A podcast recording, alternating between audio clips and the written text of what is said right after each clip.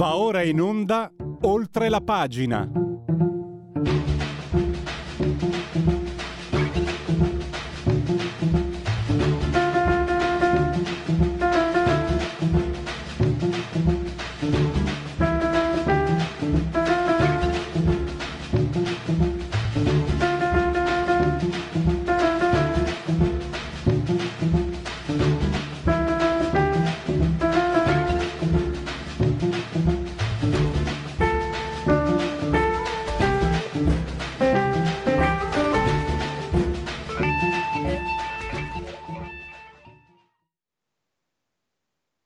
Linea va a Pierluigi Pellegrin. Eccoli qua. Eccoli qua. Dunque, ancora da remoto, speriamo che la voce regga in queste condizioni di precaria salute. Allora, dovete sapere che ci sono eh, dei maestri naturali di sensi di colpa. Allora, nell'ordine, le mamme di San Vito al Tagliamento, i figli unici di San Vito al Tagliamento, i calabresi e i gatti siamo maestri dei sensi di colpa.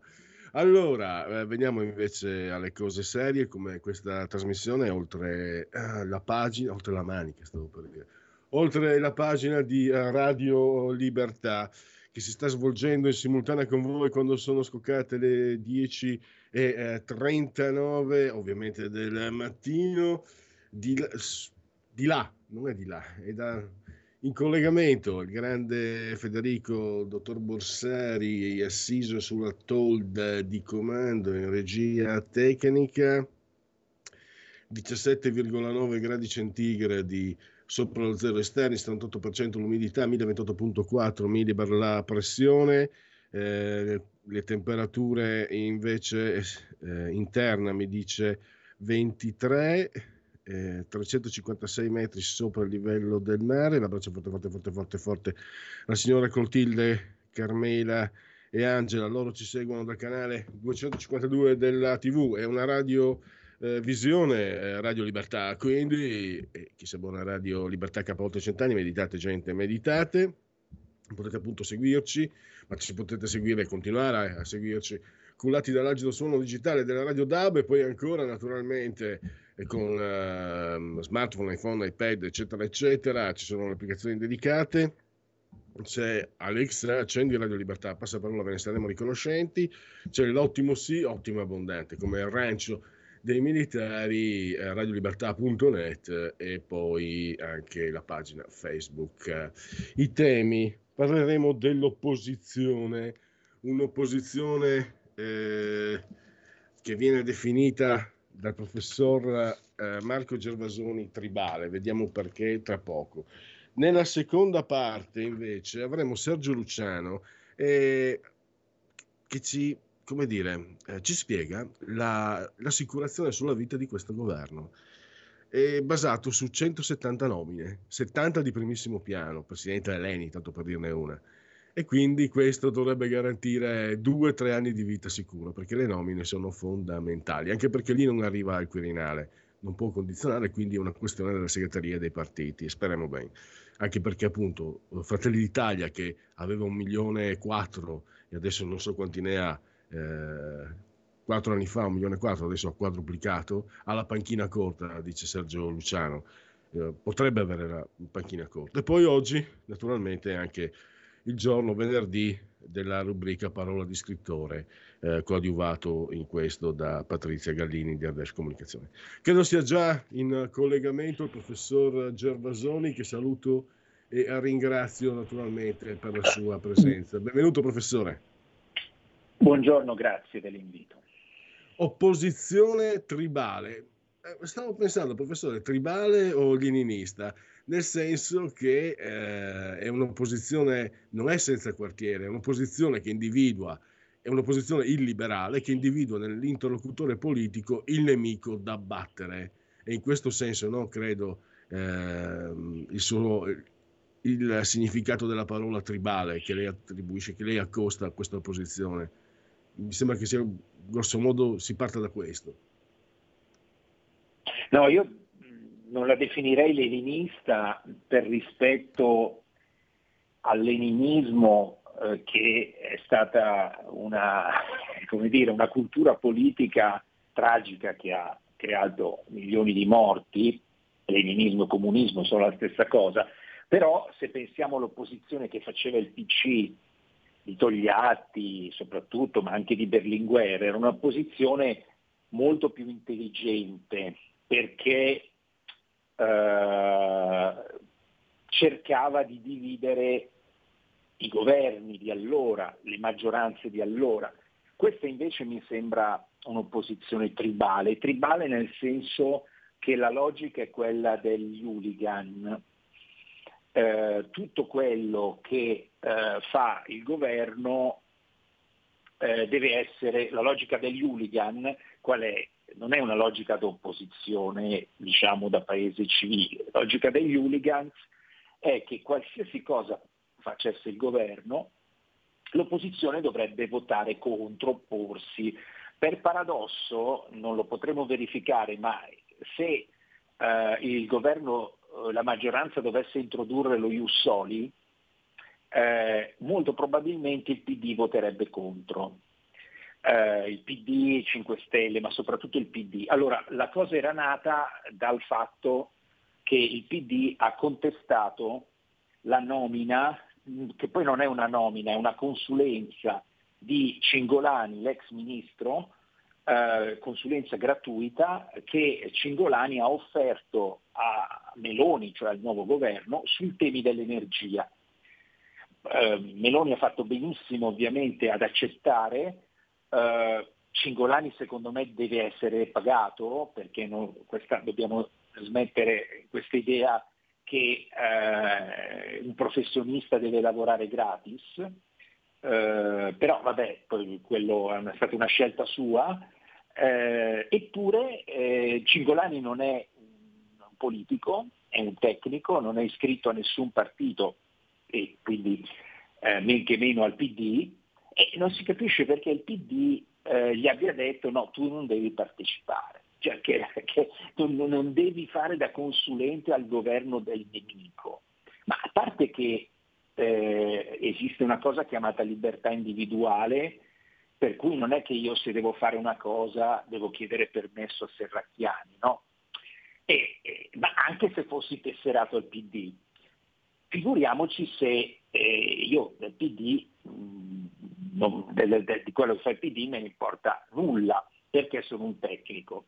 Quindi questa pretesa, questa cosa, tra l'altro appunto eh, siamo in un momento particolare, l'energia è il tema fondamentale di, questo, di questi mesi, eh, il rischio di un tracollo del sistema produttivo è molto concreto, eppure questi si mettono a fare la polemica perché un tecnico di un governo da loro sostenuto anche, e in cui avevano ministri, ma che però era tecnico, e si offre una consulenza. Quindi questo ci dice anche che loro, sono, loro hanno diciamo, una, il PD un controllo sull'alta burocrazia, su una serie di figure di tecnici. Eh, il governo, se il governo, se la Meloni pensa che qualcuno possa saltare sul carro del vincitore e qualcuno qualche tecnico di area PD, questa cosa ci fa capire che non è così. Ma in un paese normale è così, cioè voglio dire, in, uh, negli Stati Uniti, nelle amministrazioni, uh, faccio un esempio molto di, recente, ne, di, di qualche anno fa, nella seconda amministrazione Obama, il ministro della difesa, ministro della difesa quindi non uh, l'ultima ruota del carro, era un repubblicano. quindi eh, era un una figura diciamo, autorevole, eh, non un militare così, però di area repubblicana. E nessuno ha detto nulla, non, i repubblicani erano contenti, eh, i democratici magari un po' meno, però non hanno detto nulla, questa è, è, è la cosa. No? Cioè, qui siamo invece a, un, a, una situazione per cui un, uno, Cingolani appunto doveva chiedere il permesso alla Serracchiani per uh, decidere della sua vita. Ecco, eh, in questo quadro eh, come, come, si prospettano eh, i, i, primi passi di questo governo? Eh, Giorgia Meloni, diciamo, mh, può essere comunque un osso duro anche per questo metodo da Uligani, eh, perché adesso è chiaro che sono di parte, a me sembra, poi bisogna aspettare il dunque, a me sembra che perlomeno dal punto di vista dialettico sia partita col piede giusto, ha fatto un discorso che persino la concetta De Gregorio ha trovato notevole. Ecco, lei cosa ne pensa, prof, eh, appunto, di, di, della figura, di come sta emergendo Giorgia Meloni? Uh, allora, no, eh, devo dire che il, l'intervento della fiducia, soprattutto quello del Senato, a me eh, non ha proprio convinto perché ah. è stato un intervento che eh, da, diciamo, da congresso di partito, eh, non da Presidente del Consiglio, cioè nel senso un intervento molto ideologico, eh, poco, eh, in cui il problema di... Allora, cosa chiediamo noi ai politici? Che ci dicano qual è la loro visione del mondo?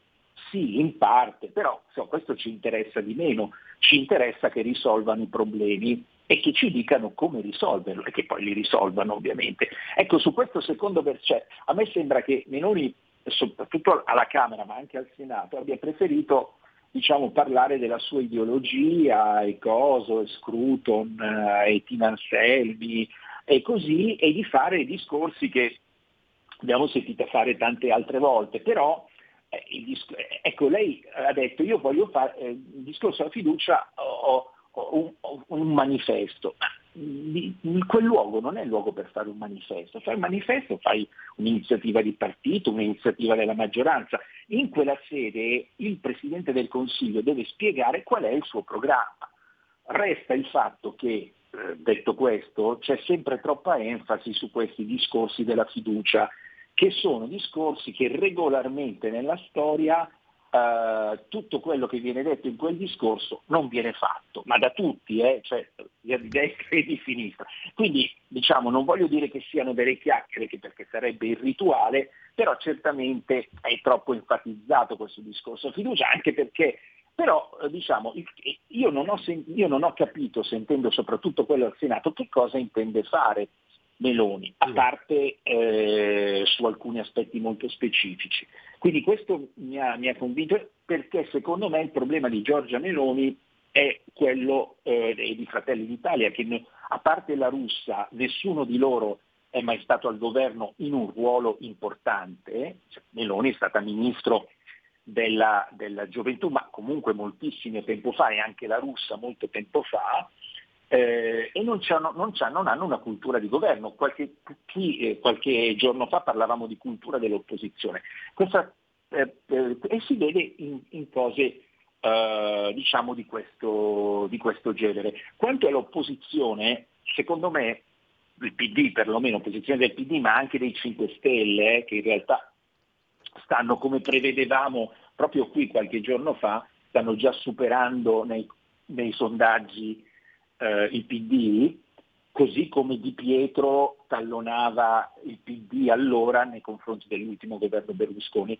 Le, le 3P, eh, cioè come intende il PD, ha sempre fatto così dal 94, non si chiamava PD, era il PDS, le 3P, eh, piazze, si è visto la sapienza, la cosa, ma adesso vedremo i sindacati, eccetera, eccetera. Piazze, quindi cercare di indebolire e far cadere il governo delle piazze PM, cioè pubblici ministeri, che stanno zitti, non parlano e fossi nella maggioranza io questo silenzio eh, mi preoccuperebbe. E terzo, se è consentito il francesismo, puttanate, cioè vale a dire eh, eh, tipo appunto questa di, eh, di Cingolani, ideologiche, eh, oggi Letta che va eh, a commemorare la marcia su Roma, tra l'altro non so se avete notato che solo a sinistra commemorano la marcia su Roma, eh, sono proprio ossessionati,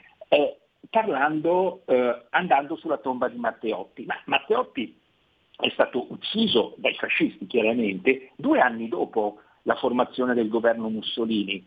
Nel governo Mussolini 1 c'erano Gronchi, c'era il Partito Popolare di Don Sturzo, che quindi, diciamo, nella logica di Letta sarebbero responsabili della morte di Matteotti perché stavano nel primo governo Mussolini. Quindi puttanate, ecco scusate l'espressione, ma insomma, so che questa, in questa radio posso usarlo. Piazze, sì, eh... PM, puttanate, queste sono le tre P dell'opposizione da sì, sempre, Abbiamo già diciamo, visto con la questione dell'articolo determinativo, eh, sono riusciti a fare... Eh, esattamente, quello è un'altra, quello è proprio eh, puttanata con la P maiuscola proprio. Però... Cioè, nel senso che si, e, e allora, naturalmente vabbè, eh, i media anche hanno un ruolo molto importante, questi giornali, cose. Cioè, ecco, questo è il punto. Intanto eh, la ringrazio per aver dato una lettura che secondo me arricchisce eh, la comprensione di, di, quello che sta facendo. Perché io ero partito sbagliando con una percezione eh, positiva, comunicando una percezione positiva, perché posso averla, però per esempio quello che ha detto lei è, è, molto, è molto, giusto, è molto interessante, perché è il fare poi. Ecco, uh, però volevo andare avanti sulla, sull'opposizione tribale. Cioè in realtà tribale eh, perché eh, delineano no, il nemico, cioè disegnano, individuano il bersaglio, il nemico. Però diciamo che questo tipo di opposizione, la sinistra, eh, scusate va è un po' oggi sono con la salute precaria. Eh, allora, dicevo, professore, Ma pensavo eh, fossero questa, quest, per, questa sinistra, perché avevo eh, comunque, detto so, questa sinistra sostiene, eh, è sostenuta da eh, centri di potere molto forti, che eh, naturalmente che lei, che la sinistra, diciamo, sostiene facendo in modo che possano avere i pieni, i pieni poteri. E poi c'è questo esercito can- pseudo cantanti, attori, giornalisti, scrittori, bla bla bla bla bla, che eh, se per caso la destra dovesse fare il suo lavoro, è, è, altro che razzismo e fascismo, dovrebbero andare a lavorare sul serio e non fare quello che fanno adesso che non, che non, che non è il loro mestiere perché ditemi voi. A parte io salvo sempre, a me piace la bellezza, professore. Io salvo sempre, per quanto sia odiosa e lo di, perché quando si è così belle io a una donna così bella mm, concedo tutto, è l'unica eccezione. Mi, mi, scusi se sono stato spiritoso, prego. No, no, ma eh, condivido sulla bellezza, diciamo, eh, non, non, non, preferisco Ella Fitzgerald, diciamo così, eh, eh, non mi sembra come questa grande, cantante, grande cantante, però c'è una bella ragazza. No, allora battuta a parte, no, devo, devo, fare un inciso però, quando parlo di questa opposizione, di opposizione, parlo di quella del PD e dei 5 Stelle, noi abbiamo visto in Parlamento, in Senato in particolare, nel discorso di Matteo Renzi, eh, un'opposizione molto diversa, cioè Renzi che dice io non sono d'accordo, non voto la fiducia, però il presidenzialismo l'ho sostenuto, se voi lo fate io ci sono, uh, la questione del garantismo, se voi lo fate ci sono, la questione dei contanti 10.000 non va bene, però si può alzare come lui aveva fatto quando era Presidente del Consiglio a 3.000. Cioè, quindi eh, non è che tutta l'opposizione, una parte dell'opposizione è invece un'opposizione non da hooligan, ma un'opposizione da paese civile. Naturalmente noi siamo talmente abituati a un'opposizione in civile che adesso tutti scrivono eh no ma Renzi ha detto questo perché vuole, entrare nel governo così. Cosa che sarebbe ridicola diciamo non, conviene a Renzi ma non conviene neanche al, alla maggioranza che ha una maggioranza. Quindi eh, però è questa idea eh, quanto al, a quelle che Rino Formica, il eh, mitico ministro socialista che è ancora in vita e ancora lucido, chiamava nani e ballerine, eh, questo mondo è un mondo che mh, diciamo, è, è pregiudizialmente contro da sempre, il, così come il mondo dell'università. Però questo è anche un eh, limite, è anche una colpa diciamo, del centrodestra, che si è sempre disinteressato eh, al mondo dello spettacolo, Uh, il mondo dello spettacolo, il mondo della cultura in generale, qui rientra anche il discorso dell'università, se ne è sempre disinteressato un po' come se ne disinteressava la democrazia cristiana, no? che, che diceva vabbè noi abbiamo il potere vero, lasciamo ai comunisti e alla sinistra il potere simbolico, ma il potere simbolico alla fine eh, è politica e quindi mh, anche qui c'è una, c'è una sottovalutazione no, di, questi, di questi. Tu le università, io lo so perché sono professore universitario, diciamo, quindi vivo in quell'ambiente, è già da settimane, già da luglio, quando si prevedeva la vittoria del centrodestra, che era venuto il governo, è sul piede di guerra, è sul piede di guerra non solo gli studenti, che poi in molti casi, nel caso della Sapienza neanche sono studenti, la maggior parte, la, gli agitatori vengono da fuori, non sono neanche studenti, come ha detto la stessa, uh, lo stesso rettore, rettrice della Sapienza, ma anche gli stessi professori. Questo naturalmente è un limite, il centrodestra, che eh, de, limite della democrazia cristiana, limite del vecchio centrodestra di Berlusconi e limite anche molto forte, c'è da dire, di, del nuovo centrodestra di Meloni e di Salvini, che si sono sempre disinteressati alla cultura. Ma eh, eh, totalmente. E quindi a questo punto, perché, eh, scusate, eh, la brutalità dell'espressione, populisticamente hanno sempre pensato che il voto del, dell'ortolano del mercato equivalesse al voto del, eh, diciamo del, so, de, dell'intellettuale. È chiaro che equivalgono ed è chiaro che l'ortolano è anche più simpatico dell'intellettuale. Il problema è che l'intellettuale magari non sposta tantissimi voti subito, ma eh, con la sua posizione che va in televisione, eccetera, eccetera, influenza sulla, sul medio periodo molto di più e magari ti consente di vincere le elezioni ma ti impedisce di governare. Mm. E con questa osservazione eh, siamo arrivati al termine. Purtroppo allora eh, non abbiamo più spazio. Io ringrazio il professor Marco eh, Gervasoni, grazie davvero e a risentirci alla prossima. Grazie, grazie, buona giornata. Radio Libertà. Veniamo da una lunga storia e andiamo incontro al futuro con spirito libero per ascoltare tutti e per dare voce a tutti. Stai ascoltando Radio Libertà. La tua voce libera, senza filtri né censura. La tua radio.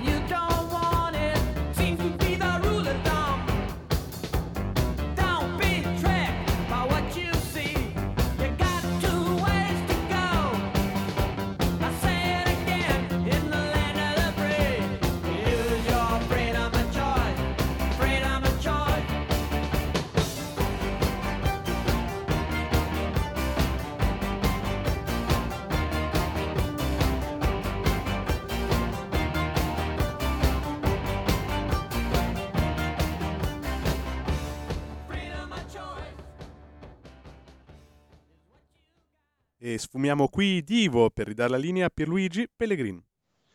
Divo, vecchia passione giovanile che ho voluto condividere con gli ascoltatori di Radio eh, Libertà. Adesso andiamo a parlare però non di argomenti di piacevolezze, ma eh, di concubus, di potere, di soldi, eh, di quello che la politica comunque si trova ad amministrare. Le poltrone e eh, le nomine. Ci sono 76 super poltrone e poi altre 100 che buttale via. Queste sono una sorta di assicurazione sulla vita a medio-lungo te, a medio periodo per il governo. Sarà cinico dirlo, ma è anche vero, cioè così che stanno le cose. Lo ha spiegato in un bel articolo anche sul sussidiario il direttore di Economy Sergio Luciano che abbiamo in collegamento. Benvenuto direttore, grazie per essere qui con noi. Grazie a te, buongiorno a tutti.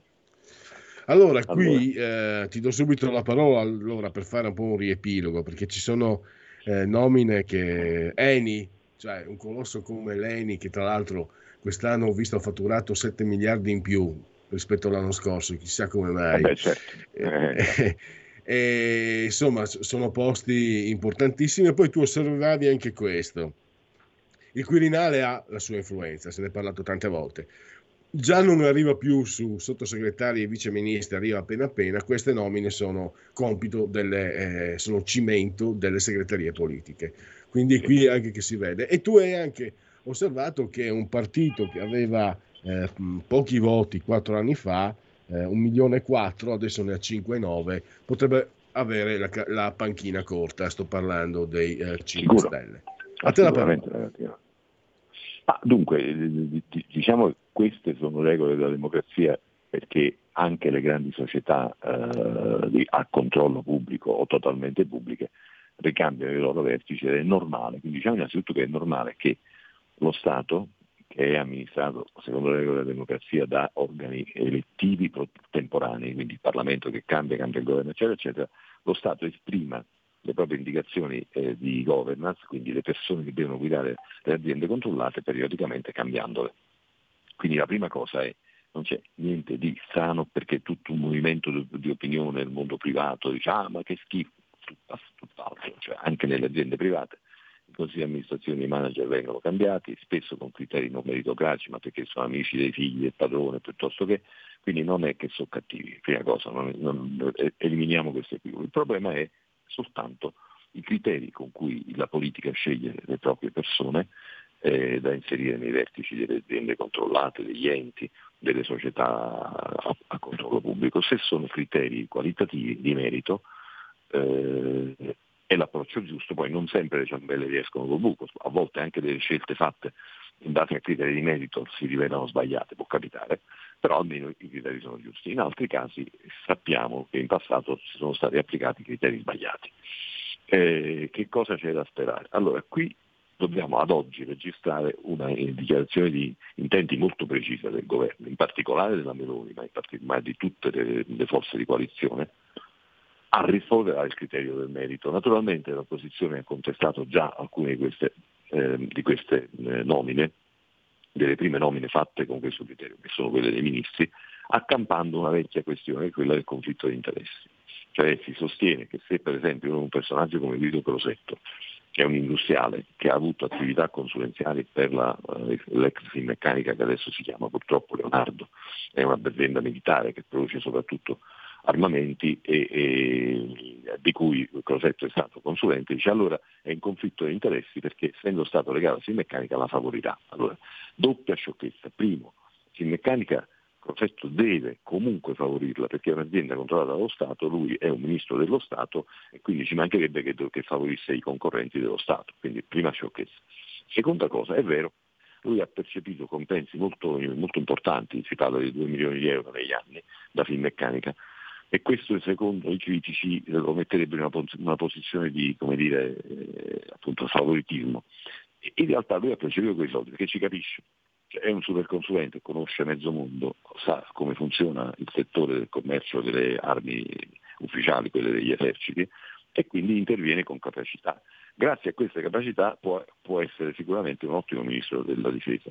Se noi vogliamo evitare il conflitto di interessi eh, in radice, eh, abbiamo solo una strada, mettere nel posto giusto le persone sbagliate, cioè mettere a, fare, a rivestire le altissime responsabilità di un ministero eh, persone che non abbiano mai lavorato in quel settore e non avendoci mai lavorato non conoscono nessuno. L'unica condizione, se sei bravo e, conosci, mm, e, e, lavori in un settore, conosci un sacco di gente. Se conosci un sacco di gente hai amici e nemici e quindi non puoi fare politica, non puoi occuparti del settore che, che conosci. È assurdo. È come dire che se io per fare il medico prescrivo un farmaco uh, piuttosto che un altro perché ho conosciuto un dirigente di quell'azienda farmaceutica, ma io devo conoscere tutti i dirigenti delle aziende farmaceutiche, per non dire le aziende farmaceutiche le loro caratteristiche, per poter scegliere il farmaco migliore e più adatto a guarire i miei pazienti. Se non conosco le aziende farmaceutiche, non so come sono fatte, non, non ne distingo le differenze, come farò a, a, prescrivere la medicina giusta? Quindi sono tutte polemiche del, del cavolo. Il tema vero che, che si pone è che arrivano all'orizzonte diciamo, quasi 100 nomine di primo livello, per esempio appunto dicevi giustamente tu, l'amministratore capo dell'ENI, che vale un ministro come potere o quello dell'Enel, idem o quello delle poste, più alt- almeno altre 100 nomine importanti, consigli di amministrazione, membri dei collegi sindacali, eccetera, più ancora si calcola che nel prossimo anno saranno in totale le nomine pubbliche soggette alla politica, comprese le regioni, 1.500. È chiaro che un governo guidato da un partito che era molto piccolo fino a poco tempo fa eh, non può facilmente trovare dei tecnici competenti che siano della propria area. E quindi c'è il rischio che piazzi qua e là eh, anche persone un po' improvvisate. È quello che abbiamo visto fare tante volte alla politica, che ha determinato danni a volte anche gravi alla gestione delle nostre aziende. Speriamo che sia finita questa, questo malcostume. Ehm, tu, uh, come, ecco, questo punto, quali sono eh, i settori più delicati dove, si, dove questa, questa, questo governo potrebbe avere difficoltà? Perché tu dici anche un'altra cosa, il revanchismo di Forza Italia e Lega. Ecco, cosa più intendi più di preciso? Eh, allora, il tema è questo, Forza Italia e Lega, tutte e due insieme arrivano, oh, sono, sono, diciamo, arrivano al 17, mentre Fratelli d'Italia è da solo al 26. No? Quindi loro come dire, sono oggettivamente forze trainate, cioè questa centrodestra è attrazione Fratelli d'Italia. Se, e, e, diciamo, nel, nel, governo attuale rispetto alla proporzione dei pesi elettorali eh, abbiamo visto una certa simmetria, cioè metà dei ministri sono più o meno espressi da Fratelli d'Italia, l'altra metà, quindi un quarto per ciascuno, dai due partiti di eh, secondo e terzo in, in classifica elettorale. E, questo diciamo, è una cosa che non va male alla Lega e a, e a Forza Italia oggettivamente, no? perché la Meloni avrebbe anche potuto dire no, carini, carini, io ho il 26, tu c'hai l'8, tu c'hai il 9, io mi prendo i due terzi. A questo punto, se nelle nomine si continua a lavorare su questa logica, credo che si rischia di litigare ogni poltrona, non so se mi spiego. Se invece tutti concordemente cercano di andare un po' oltre, quindi purché le persone siano eh, competenti e vagamente di area, cioè concordino sul programma del governo, possono essere scelte indipendentemente dal fatto se siano iscritte a Forza Italia, alla Lega o a Fratelli d'Italia, basta che siano d'accordo col programma di governo, allora è più facile trovare le persone giuste cercandole tra quelle brave. altrimenti, pur di trovare le persone giuste che rispondano alle etichette politiche necessarie, finiremo col trovarci persone incompetenti. Però ci siamo già passati e ci ricordiamo che anche sul, sulle frequenze di, di, questa radio, quando c'era Toninelli ai trasporti e Lazzolino all'istruzione, eh, ci ridevamo dietro, perché poi erano pure bravi ragazzi, ma del tutto incompetenti, del tutto estranei alle materie che erano state chiamate a gestire. No? Ecco, è molto importante che questa occasione storica per il centrodestra di esprimere un governo con una maggioranza forte, con questa grande novità, non dimentichiamola, sia il primo premier della storia repubblicana di sesso femminile, riesca a confermare un approccio serio. Poi non saremo mai tutti d'accordo in Italia, vediamo dai primi passi, già appunto hanno contestato Crosetto, hanno contestato il Ministro della Sanità che sta cambiando le Il Ministro della Sanità è un medico ed è rettore di una grande università, quindi è una persona di indubbie competenze. Poi se non è d'accordo, siccome eh, eh, non è d'accordo con Speranza e con la linea precedente, non è tecnico, ma lasciamo dire a quelli che apprestavano la linea precedente, ma è ovvio che, che sono di, di, di, diverso parere, ma fa parte del gioco democratico, sono la minoranza e siamo di minoranza. Però non, nessuno può permettersi di dire che Schillaci sia eh, un asino, perché è un signore che ha uh, un cursus honorum e, un curriculum uh, indiscutibile. Ecco, bisogna conservare secondo me questo tipo di approccio esigente superando il rischio di andare a dividersi sulle poltroncine.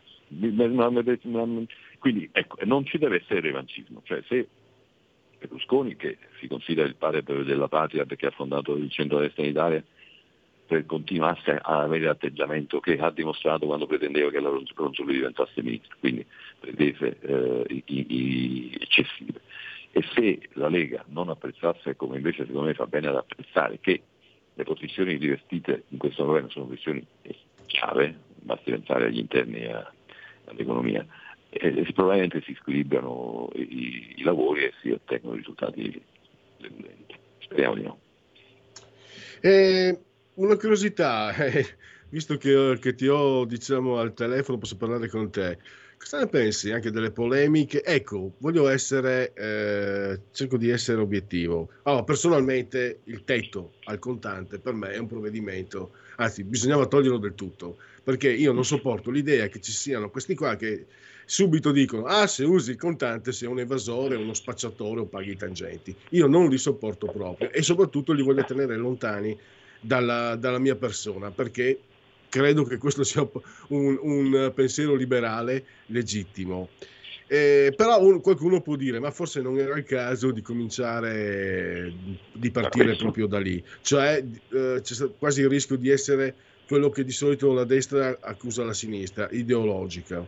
Eh, mi interessava una tua lettura, appunto, visto che ci sono materia, polemiche. Ottima, ottima, domanda, materia molto complessa. Oggi eh, Franco Becchi sulla verità e affari rivela che nel 2019 la BCE ha mandato una lettera alle banche centrali invitandole a non esagerare con il contrasto al contante per una serie di considerazioni di tipo monetaristico, cioè che un una percentuale di contante in circolazione, secondo questa lettera, adesso la faccio breve perché è un ragionamento complicato, anche difficile da capire, è positiva per il sistema. E quindi un tetto sì, ma tipo 3.000, 5.000 non, non più bassi, e questo è un criterio. Poi c'è la correzione di fondo, evasione sì, evasione no. Qui la mia risposta è ambigua perché la materia è talmente complessa che è vero tutto. Prima cosa, oggi la malavita lavora tanto, tantissimo con le criptovalute, quindi del contante normale, i narcotrafficanti, chi fa i gatti, i cybercriminali, che, quelli che fanno gli hacker, del contante non, non si preoccupa, non gli interessa più.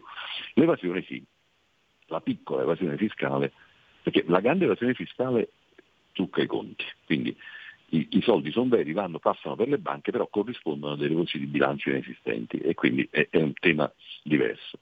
La piccola evasione del, di, prossimità del, dell'artigiano che viene a casa tua a riparare le tapparelle a casa mia a sistemarmi il televisore e, e, e mi dice dottor 100 euro, però per favore lasciamo perdere la fattura, qua i costi sono impazziti, e tu dici, beh veramente mi serve perché potrei scaricare allora su 200 e questo, questo, accade tutti i giorni, accade tutti i giorni in milioni di case italiane.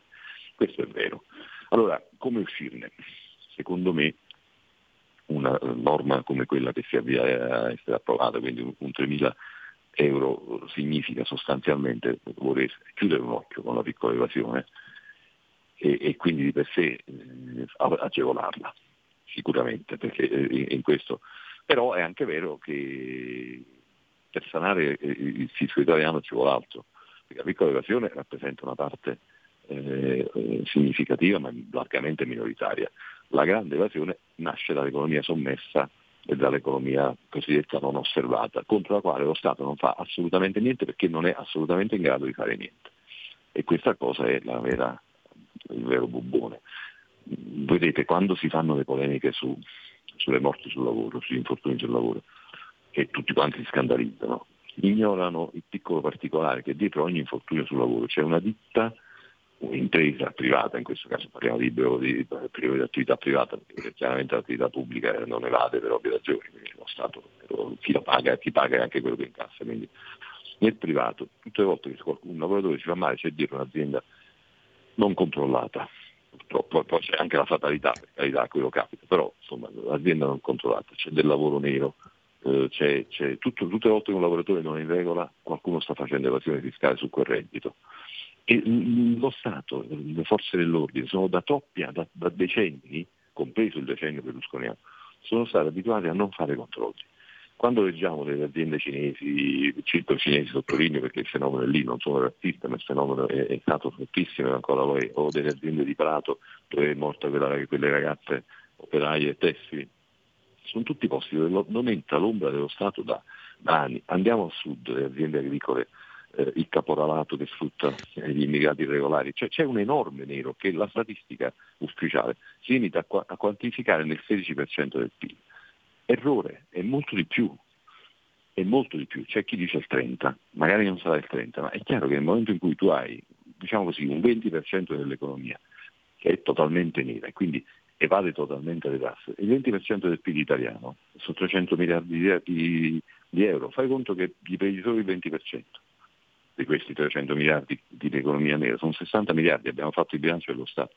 Allora, la, la, la, lotta all'evasione è una, è una voce di un più generale recupero di controllo del territorio e di controllo della legalità in questo paese è una chimera. Primo perché il territorio è stato abbandonato a se stesso per la cattiva relazione storica del centro-sinistra di governo con l'idea del, del controllo, perché per troppi anni si sono lamentati eh, da sinistra del fatto che la polizia fosse troppo invadente e quindi l'hanno, l'hanno repressa in tutti i modi e il controllo del territorio è stato abbandonato. Secondo, perché la capacità materiale delle forze dell'ordine di ripristinare questo controllo è molto ridotta. Terzo, perché la magistratura non lavora, nel senso che nel momento in cui tu eh, lasci per dire eh, indisturbate intere aree senza dei controlli di congruità sui, con, sui contributi versati rispetto alla produzione, sui movimenti eh, dei, dei, dei, dei, mezzi. Ci sono aziende che, che, che dichiarano di fatturare pochissimo, che entrano e escono dai loro cortili ogni giorno decine di camion e che, che, che, fanno? Vanno a fare ginnastica? No? Cioè, eh, quando manca il controllo del territorio, manca il, l'abusivismo edilizio, parliamo, io sono un vecchio cronista di Nera napoletano, io ho lasciato la mia città nell'82, c'era un intero quartiere, Pianura si chiama, ah, ve ne dico una, Reddito di cittadinanza, Il Mattino di Napoli, che è un giornale democratico, ufficiale, controllato dal gruppo Caltagirone, non è un giornale grillino, non è un giornale fascista, niente ha fatto un'inchiesta bellissima sul quartiere di Ponticelli, che è un grande quartiere, 70.000 persone. In questo quartiere la metà della popolazione attiva percepisce il reddito di cittadinanza. Truffe, tutte truffe. Tutte no, ma insomma non può essere che la metà percepisca il reddito di cittadinanza, è chiaramente una forzatura. Ma c'è di più. Hanno fatto una statistica su 10 grandi supermercati di quel quartiere hanno scoperto, a proposito di contante, una cosa interessantissima, cioè che prima del reddito di cittadinanza, quindi fino al 1918, eh, scusate, al 2018, quindi prima dell'introduzione del reddito di cittadinanza, quei supermercati vendevano tot. Dopo il reddito di cittadinanza, quei supermercati continuano a vendere tot, ma le, forme di, la forma di pagamento per queste vendite invariate è diventata la tessera del reddito. Che cosa dimostra questa verifica? Che in quei supermercati la popolazione residente comprava, faceva la spesa da sempre con il contante. Quando ha cominciato a percepire il reddito di cittadinanza, che evidentemente non meritava, ha cambiato il modo di comprare, perché la spesa alla cassa la pagava con la, con la tessera del reddito di cittadinanza lasciando traccia. No? E, e lasciava traccia identitaria, cioè Sergio Pinco Pallino, titolare della tessera numero X, scompra eh, le, le, le, patate, i pomodori, le banane e il latte. E con il contante che evidentemente prima aveva, compreranno altre cose. Allora, sto dicendo che un quartiere come quello è totalmente privo di controllo del territorio, cioè nessuno va a vedere chi è quella gente, come vive, che tenore di vita ha, come prende i contanti, questa è la verità. Allora eh, incaponirsi sui 1000 o sui 3000 è, è, materia per i titoli di giornale, ma la sostanza è drammatica, non c'è controllo del territorio. E quindi, d'altra parte, dici questo, viene accusato di essere no fascista, di più, perché dice allora vuoi avere la polizia, metti un poliziotto vicino al cittadino. No signore, però se c'è un controllo del territorio vero, delle attività aziendali vere, eccetera, ovviamente stiamo tutti più accorti. Quando vediamo il, tut- il tutor è stato possibile mettere sulle autostrade perché non sono persone tipiche ma sono controlli elettronici, ha fatto crollare gli incidenti stradali e le morti sulle autostrade. È un fatto delle nostre statistiche nazionali, perché sono delle cose dove se tu hai il deterrente della punizione ti comporti bene, se no no. E quindi Ecco, eh, siamo arrivati, siamo arrivati a un, un'ultima domanda al volo, una tua impressione deve ancora cominciare a lavorare questo governo, ma come, come ti sembra si stiano mettendo le cose? È, è molto presto, però mh, mm, cosa ti aspetti o cosa temi? No, è sicuramente troppo presto. Mi pare che le prime mosse siano interessanti e per il momento non scancherate, abbastanza coerenti. Vediamo, è un percorso difficilissimo perché i problemi sono tanti, sono veramente tanti e quindi non sarà facile risolverli tutti insieme. Quindi diciamo per ora non va male, mi astengo da, da fare pronostici certo. perché chiunque li fa sbaglia. Allora siamo arrivati al termine. Saluto e ringrazio Sergio Luciano, direttore di Economy, grazie e grazie e alla prossima volta. Grazie ancora. Arrivederci. Segui la Lega è una trasmissione realizzata in convenzione con La Lega per Salvini Premier. Dunque, eh, un attimo Federico che... Eh, eccoci qua, eccoci qua scusate ecco qua mettiamo la condivisione ecco avvia condivisione e, eh, legaonline.it scritto legaonline.it eh, perché queste cose io ho messo condivisione scusate se ovviamente avete capito sono da remoto perché sono acciaccato con la salute lo dico apposta per farvi sentire in colpa. Eh, vediamo. Eccoci qua, adesso dovreste... Ecco qua, grazie Federico, non voglio farti matizzare Satu. Allora, eh, legaonline.it, scritto legaonline.it, segui la Lega prima che la Lega segua te la Marciana o la seguisca te la Pellegrina, c'è il 2 per 1000 e ve lo ricordo sempre come mi spiegava, come mi ricordava, perché non sapevo, ma poi Federico Di più, una chiacchierata che avevamo fatto lì in, in studio ancora l'altra settimana, mi ha ricordato appunto come... E, e, merita che venga sottolineato, perché magari qualcuno pensa, beh, non, che gli restino in saccoccia quei soldi. No, quei soldi lo Stato se, pre- se li prende, quindi se con una semplice, guardate, tre, tre caratteri, D43, D di Domodossola, quattro volte matematica, 3 è il numero perfetto. Eh, ma eh, ripeto, comunque la mia idea concettuale è che, eh, premesso che non, non, mi va che lo Stato mi porti via questi soldi in questo modo, comunque eh, è troppo complesso, non sono in grado di affrontare questo tipo di uh, problematiche e argomentazione. Visto che comunque le cose stanno così, eh, la possibilità di, di, partecipare alla vita sociale indirizzando le mie scelte. Noi vi consigliamo ovviamente la Lega eh, di 43.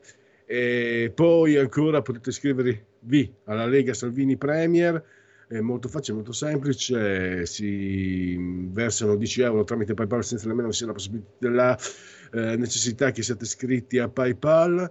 Uh, poi uh, il codice fiscale, gli altri dati richiesti e quindi vi verrà ricapitata alla Magione la tessera Lega uh, Salvini Premier. Vediamo se riusciamo, eccoci qua. Allora, abbiamo domani Massimo Garavaglia, gli appuntamenti radiotelevisivi a Omnibus la 7 il senatore Massimo Garavaglia.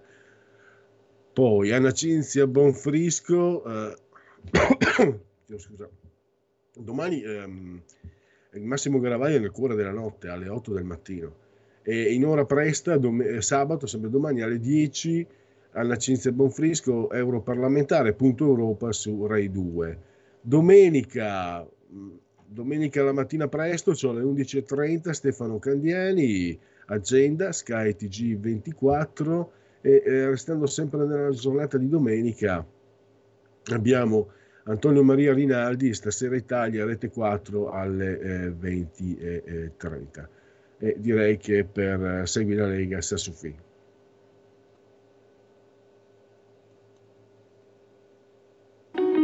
Segui la Lega è una trasmissione realizzata in convenzione con La Lega per Salvini Premier.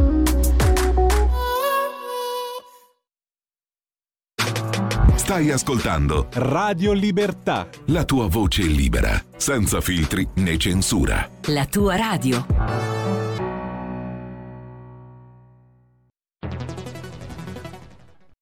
C'è chi te la racconta sbagliata e chi te la racconta male. C'è chi te la racconta tagliata e chi te la racconta al contrario e chi non te la racconta affatto.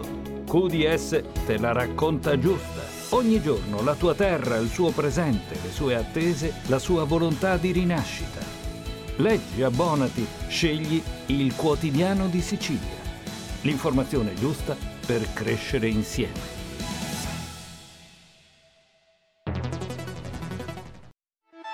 Stai ascoltando Radio Libertà, la tua voce libera, senza filtri né censure, la tua radio.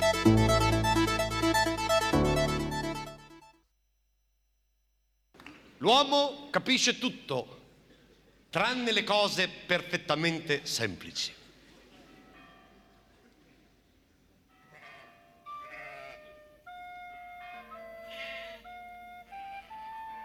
In un paesino della Toscana del Dugento, zona purissima, agricola e pastorizia, nacque un bambino di nome Giotto da Bondone. Il fatto che da grandicello se la facesse con le pecore non turbò molto, perché era un ragazzo strano. Il sesso dei grandi pittori rimane sempre per noi un fatto molto misterioso. Anche se fanno un originale televisivo, appena c'è una situazione interessante, non so, Giotto che accarezza la pecora con lo sguardo giusto, insomma sul più bello, arriva un attore con cravatta occhiali che non c'entra niente, gli strappa la pecora di mano e legge un foglio dagli studi di via Teulada. Peccato. Volevamo conoscere Giotto e invece ci tocca inventare. A me piace immaginarmelo intelligentissimo, come noi. Sì, sì lo vedo. Lo vedo che disegna sui sassi, con le matite colorate Giotto, il megalomane. E pensa, non è vero che non pensa niente, pensa. Pensa per esempio alla possibilità di fare un cielo diverso da come lo dipingevano prima. Rinnovare tutto. E come tutti sanno, queste cose si possono fare soltanto elaborando con la logica e il ragionamento. Per sviluppare la sua intelligenza, Giotto si esercita a lungo nel gioco degli scacchi. Legge l'Espresso. Ora che il formato è piccolo, gli torna anche meglio guardando le pecore. Si abbona a Panorama. Si tiene in continuo contatto con Umberto Eco, segretario della Biennale di Bondone. Il cielo si sa, nei quadri di allora è sempre dipinto d'oro, oro zecchino, implacabile e fisso. A Giotto non sembrava tanto giusto. E qui comincia il suo tormento. Studia la duttilità dell'oro per modificarla, per portarla avanti. Poi tenta un cielo e gli viene tutto d'oro. Studia la chimica, le stratificazioni. Oro un po' più chiaro, oro un po' più scuro, ma sempre oro. Capisce che la chimica non può risolvere il suo problema.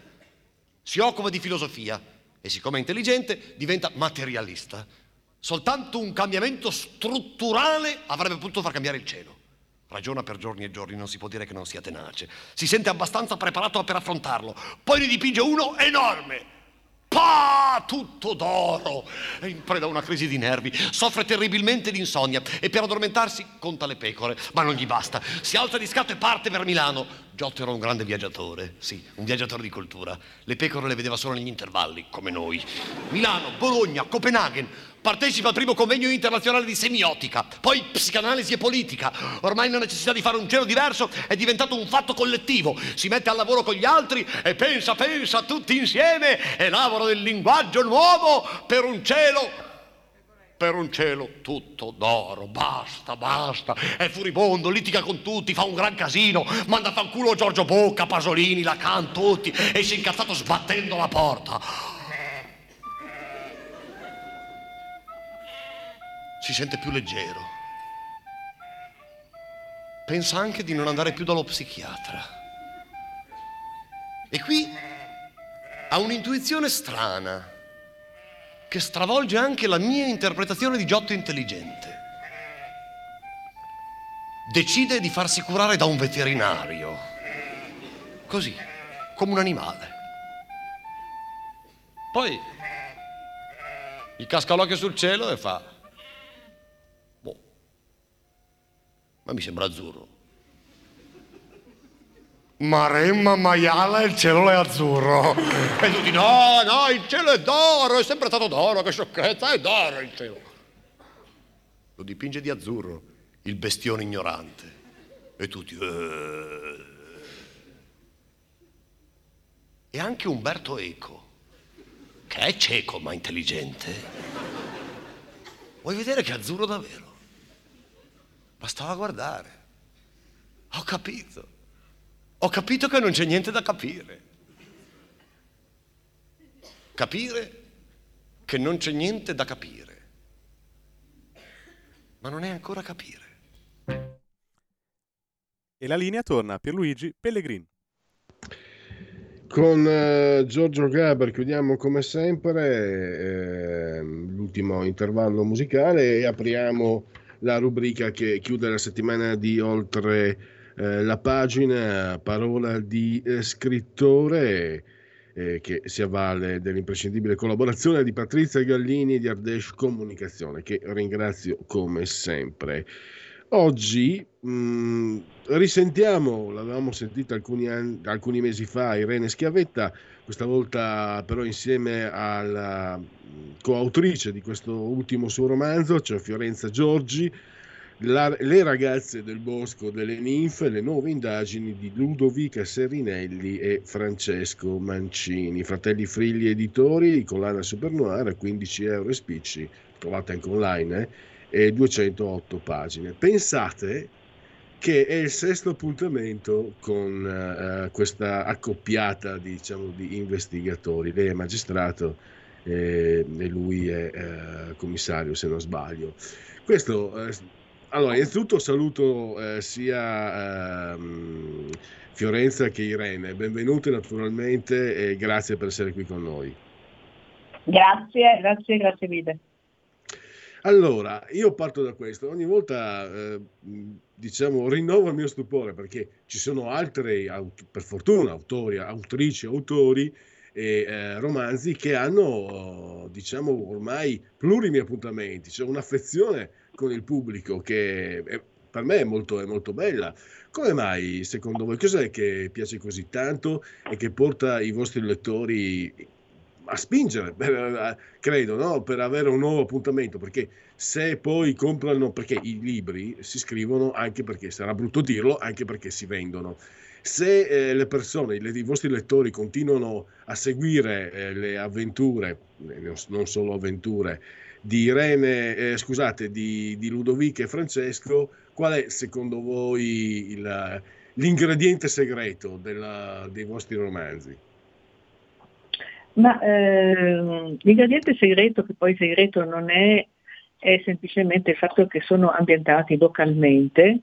Noi viviamo a Savona e abbiamo ambientato questi gialli a Savona. Le persone che ci leggono sono, eh, si riconoscono nei luoghi, nelle vie, nella, nei modi di dire, eh, nelle usanze, nelle abitudini anche a volte nei monumenti, nel, nel trascorrere delle stagioni più o meno simile agli altri posti della Liguria.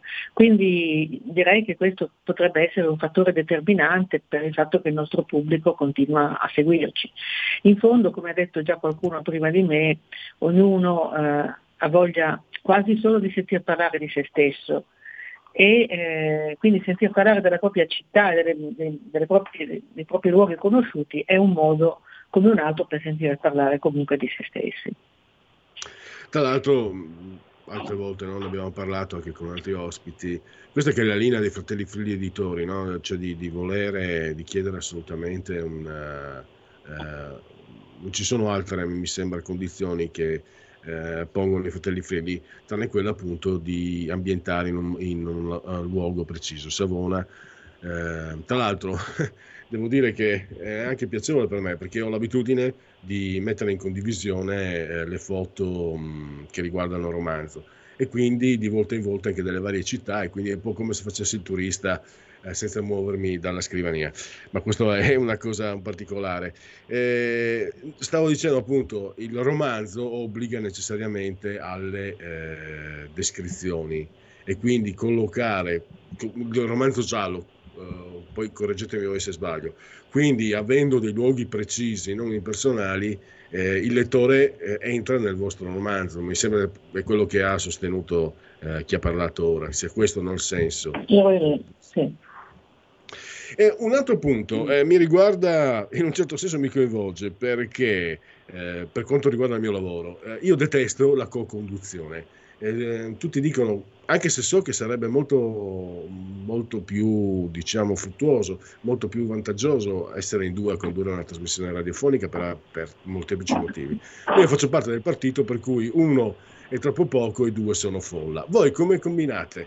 Eh, quest- come, come, vi coordinate? Combinate sarebbe bruttissimo, chiedo scusa, ma sono raffreddato e quindi non sono lucido. Chiedo, lo dico apposta per naturalmente eh, ottenere eh, comprensione da parte dell'uditorio. A parte gli scherzi, eh, scrivere a, a, quattro mani come è, è nato, come, come, vi siete coordinate, eh, da, da, quale spunto, eh, perché non è comunque, per come la posso percepire io, vedere io, non è una cosa diciamo abituale essere in due a scrivere un romanzo.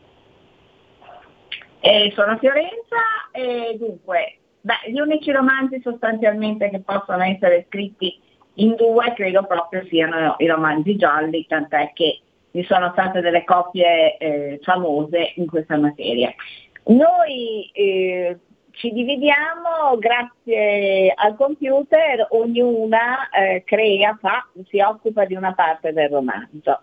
Poi le, eh, quando io soprattutto sono di buon umore faccio i compiti, perché la mia socia di scrittura si lamenta giustamente della mia neghitosità ogni tanto, e mettiamo insieme, assembliamo e poi eh, alla fine facciamo in modo che eh, sembri tutto scritto da un'unica mano. Diciamo che cerchiamo di omologare gli stili eh, obiettivamente un pochino diversi. Ovviamente nella divisione dello, dello scritto a me che faccio il magistrato toccano le parti più tecniche in senso stretto, gli interrogatori, eccetera, e all'amica Irene tocca il resto. Quindi anche una, una professionalità che rende più realistico, quindi potrebbe essere anche questo, no? allora, uno dei motivi del, del vostro successo, il fatto di, di portare di più rispetto a quanto potrebbe fare un singolo, un singolo scrittore. Ma eh, stilisticamente come riuscite a...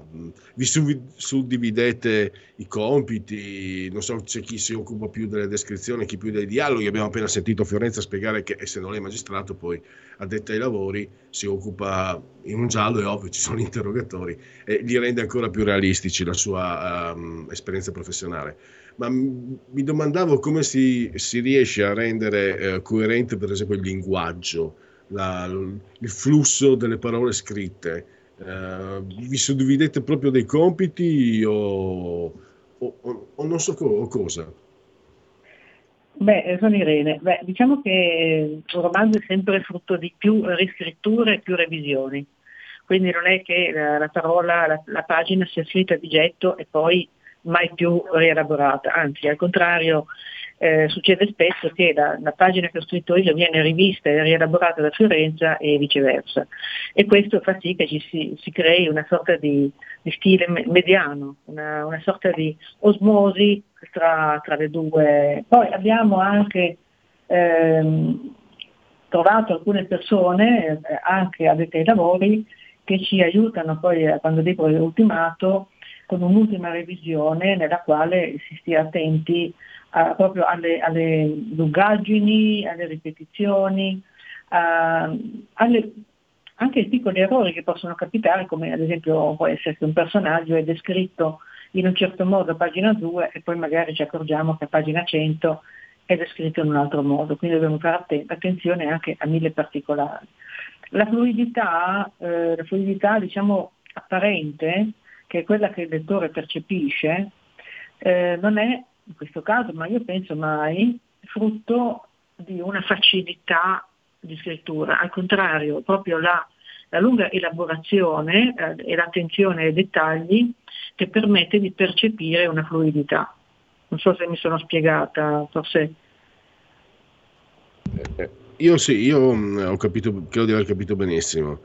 E lo sviluppo di Ludovico e Francesco in questi sei romanzi dove li avete mm, fatti crescere, dove avete mantenuto dei punti fissi per permettere allo, al lettore di orientarsi, come sono cresciuti. Poi andiamo anche un po', due parole su questo, senza spoilerare nulla, ma due parole anche su questo romanzo le, le dobbiamo assolutamente dire.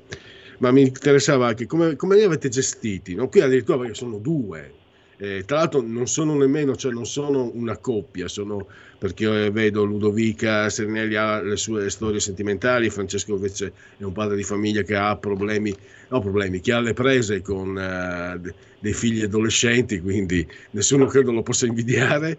E, ehm, quindi due persone anche distinte, eh, che si muovono anche in modo distinto, che hanno il loro ambito privato distinto e che in eh, sei romanzi come, avete, come li avete gestiti? Ma li abbiamo gestiti esattamente come io ho sempre gestito come magistrato i miei rapporti con determinati collaboratori della polizia giudiziaria, cioè chi fa il mio lavoro ha una vita privata che sta fuori dal palazzo e poi una vita pubblica, tra virgolette, una vita di ufficio che condivide soltanto con quelli che sono i suoi collaboratori di ufficio, ma non condivide perché non può farlo con le persone con le quali invece convive o con i familiari stretti. Quindi eh, si creano rapporti di questo tipo, ognuno ha una vita fuori che viene lasciata fuori quasi sempre e poi ha una vita che condivide, quindi queste due persone, come è successo a me tante volte nella vita, continuano a condividere questa eh, vita professionale, questo lavoro. E ovviamente col passare degli anni aumenta la fiducia reciproca, aumenta la complicità, se mi è consentito il termine, reciproca e aumenta anche la capacità di percepire i eh, pensieri e gli indirizzi dell'altro. Poi eh, vedevo un po' eh, le sinossi anche dei vostri altri romanzi. Mi sembra vi piace molto eh, cambiare anche registro, perché in un romanzo, eh, in una storia di appuntamenti appunto con eh, i due investigatori, c'è addirittura una, una vittima con la testa mozzata, al quale hanno cavato gli occhi, in un altro invece gioielli rubati, critici d'arte, no, eh, collezionisti d'arte eh, morti. Eh, vi, vi, piace variegare, lo fate, lo fate partendo dalla, dalla, vostra esperienza, dalla cronaca o come dire, mh, mm, magari ci sono degli spunti che vi vengono in mente, li condividete e poi partite, e partite da lì e poi fate crescere il romanzo. Perché per esempio in questo ultimo romanzo mi sembra ci sia anche molto la cronaca nera, quella, quella triste, quella, si parla di esecuzioni, si parla di prostituzione minorile. Eh, lo stregone addirittura, no? quindi presumo eh, trattarsi anche di, di, di, di traffico di, esseri umani, di, migranti che vengono schiavizzati, eh, come purtroppo la cronaca spesso ci, ci comunica. Prego. Ma, eh, sì, allora noi abbiamo, abbiamo la, la, sicuramente una serie di romanzi piuttosto variegati perché intanto noi, noi per primi ci annoieremmo a fare a fare diversamente, banalmente poi è così. Quindi nel, nel caleidoscopio che esiste del, dell'animo umano e della, e della possibilità criminosa eh, di una persona ci sono tante di quelle sfaccettature che esplorare tutte sarebbe impossibile ovviamente, però si può variare perché altrimenti diventa, diventa difficile gestire dopo un romanzo gli altri quindi eh, la varietà è la base di ogni menù, come un buon ristorante che offre piatti legati alla stagione, al momento, noi cerchiamo di offrire ai nostri lettori eh, dei tratti di contemporaneità e eh, una, una, certa distanza dal, dal romanzo precedente. Banalmente però in questo caso noi abbiamo avuto una simpatica collaborazione perché dovete sapere che Fiorenza e io siamo madrine di un club letterario di Genova, che è il club Jane Austen. E sono una quarantina di donne appassionate di lettura che appunto hanno voluto leggerci a loro madrine e con le quali durante una serata un po' eh, così divertente rilassante, però alla fine abbiamo fatto un gioco con loro e e sono state incaricate di creare una trama per noi. In realtà poi il loro lavoro è stato da noi poi rimaneggiato in parte, però eh, questa volta possiamo dire di aver avuto una spinta esterna e abbiamo conservato ampie, ampi stralci della loro trama e loro si sono divertite un sacco adesso a, a leggerla.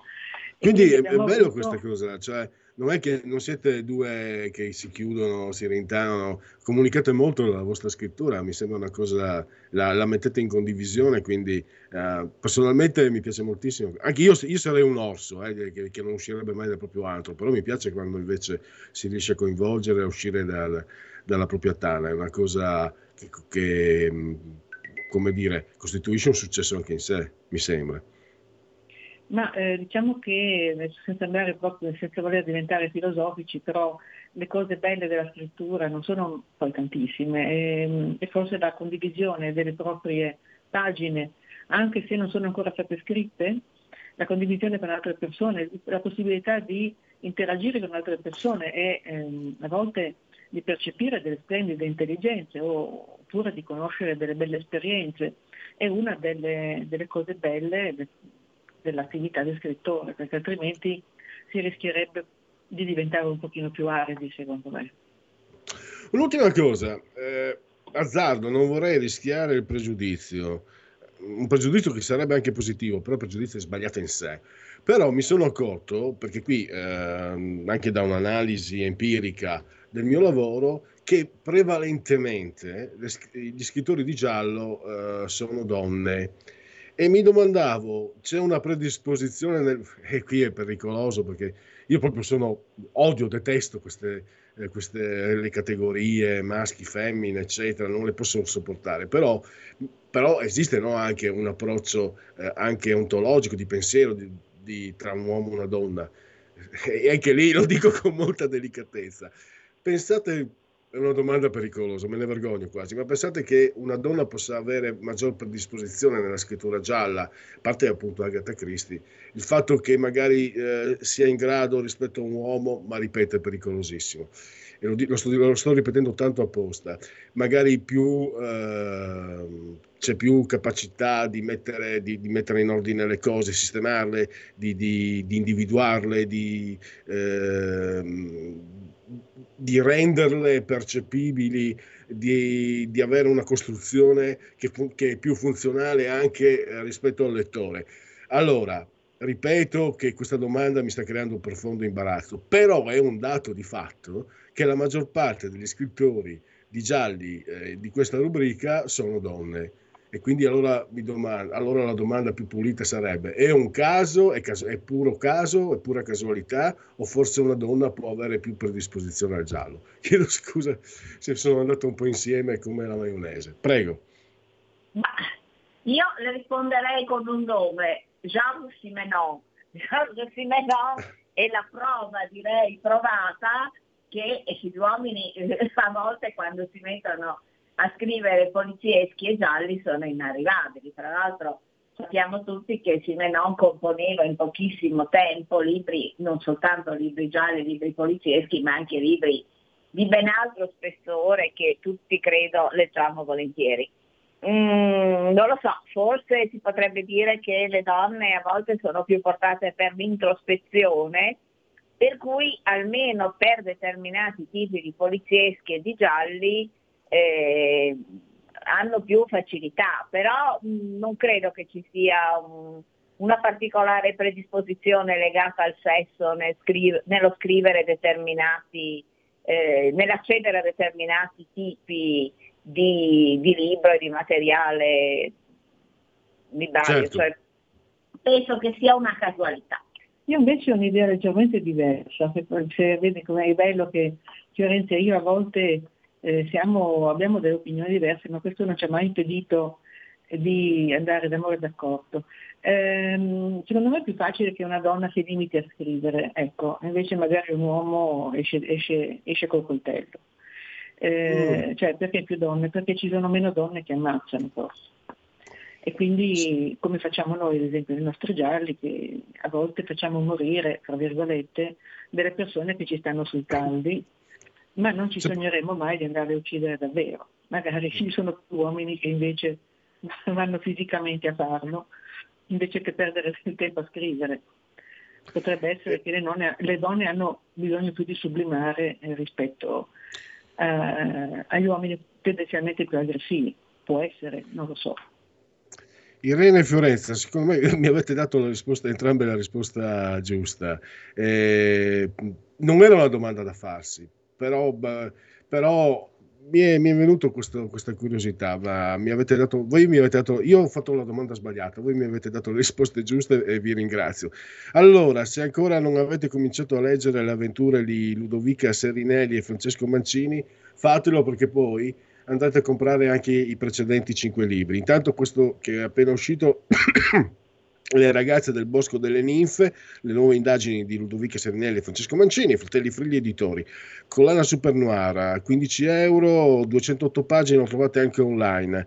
Eh, le autrici Reina Schiavetta e Fiorenza Giorgi, Fiorenza Giorgi e Reina Schiavetta, eh, io vi ringrazio, siete stati particolarmente brillanti nonostante io sia fuori forma, quindi grazie davvero e a risentirci per, prossimo, per la settima avventura o anche per altri romanzi, io mi ricordo Cuneo Rosso Sangue di, di Irene. Va bene. Gra- grazie e a risentirci. Grazie, grazie, buona guarigione. Buongiorno. Arrivederci a tutti.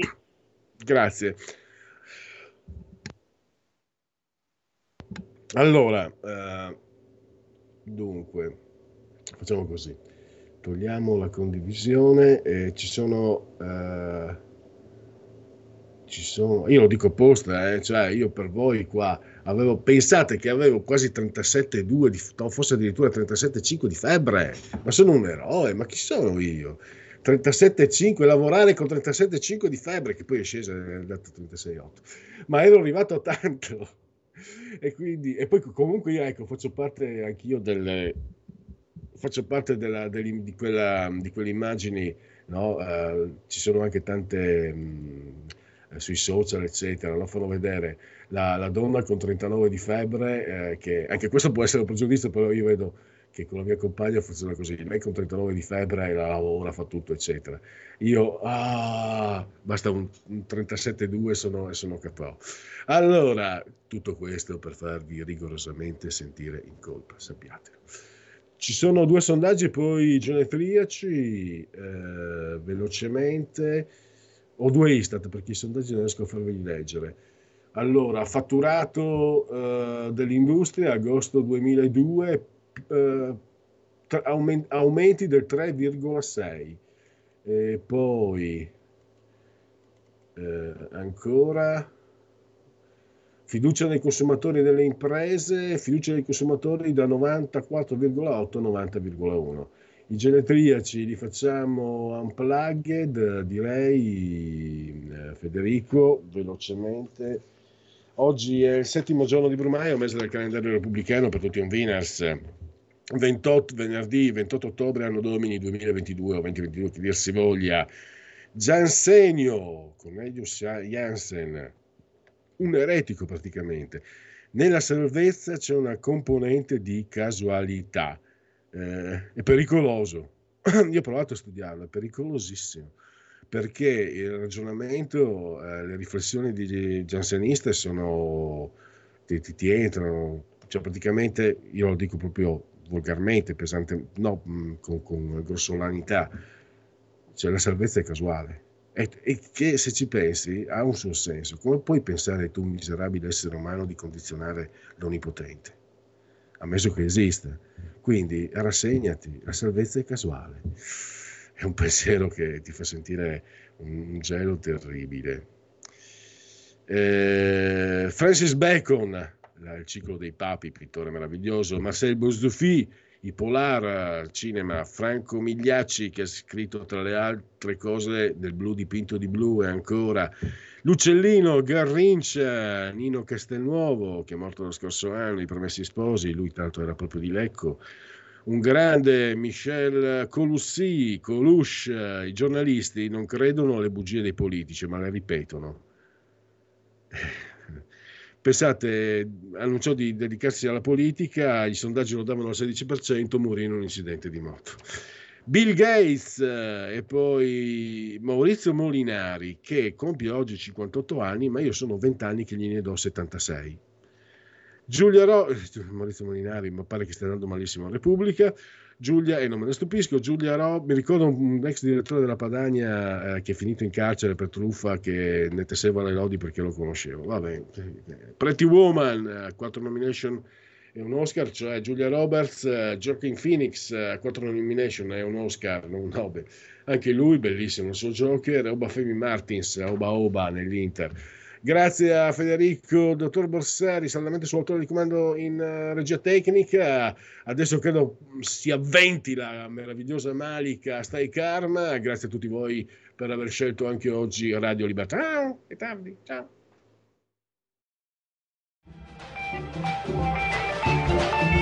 Avete ascoltato oltre la pagina.